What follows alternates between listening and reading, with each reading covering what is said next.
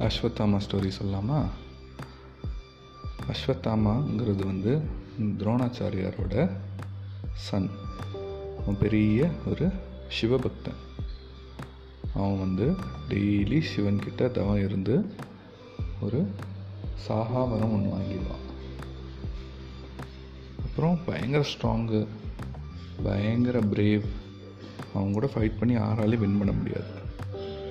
So தர்ம யுத்தத்தில் பீஷ்மரை வந்து அர்ஜுனன் வந்து அம்பு படுக்கையில் போட்டுருவான்.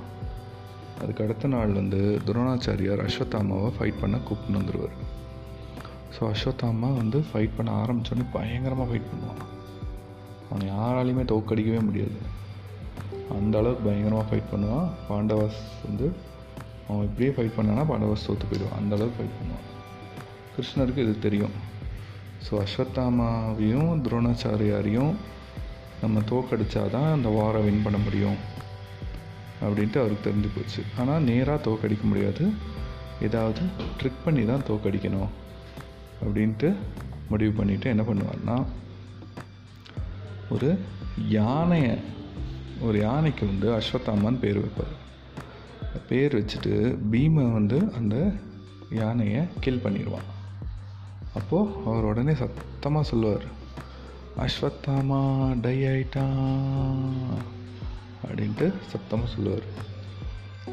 உடனே இது துரோணாச்சாரியாருக்கு கேட்டுரும் ஆ அதுக்கு முன்னாடி வந்து அஸ்வத்தாமாவை வந்து வேற ஏதோ இடத்துக்கு ஃபைட் பண்ண கிருஷ்ணர் அனுப்பிச்சி விட்ருவார் அதுக்கப்புறம் அந்த யானைக்கு வந்து அஸ்வத்தாமான்னு பேர் வச்சு அதை கில் பண்ணிடுவார் அப்போது துரோணாச்சாரியருக்கு இது கேட்டோடனே அவரால் நம்பவே முடியாது.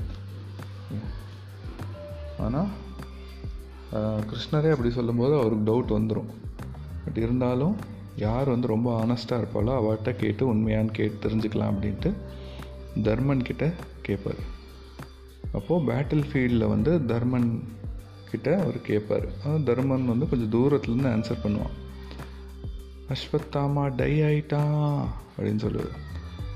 அதை மட்டும் சத்தமாக சொல்லிடுவார் ஆனால் அது ஒரு யானை அப்படிங்கிறது மட்டும் சத்தம் கம்மியாக சொல்லிடுவார் அது துரோணாச்சாரியார் கேட்காது இது கேட்டோடனேயும் துரோணாச்சாரியாருக்கு பயங்கர அப்செட் ஆகிடும் அப்படி சேடாகி இப்படி ரொம்ப அழுகிற மாதிரி ஆகிடுவார் ஸோ அந்த சமயம் பார்த்து அர்ஜுனன் வந்து துரோணாச்சாரியார் மேலே அம்பு போட்டு அவரை டிஃபீட் பண்ணிடுவான் ஸோ இந்த மாதிரி தான் வந்து துரோணாச்சாரியரை வந்து டிஃபீட் பண்ணுவார்.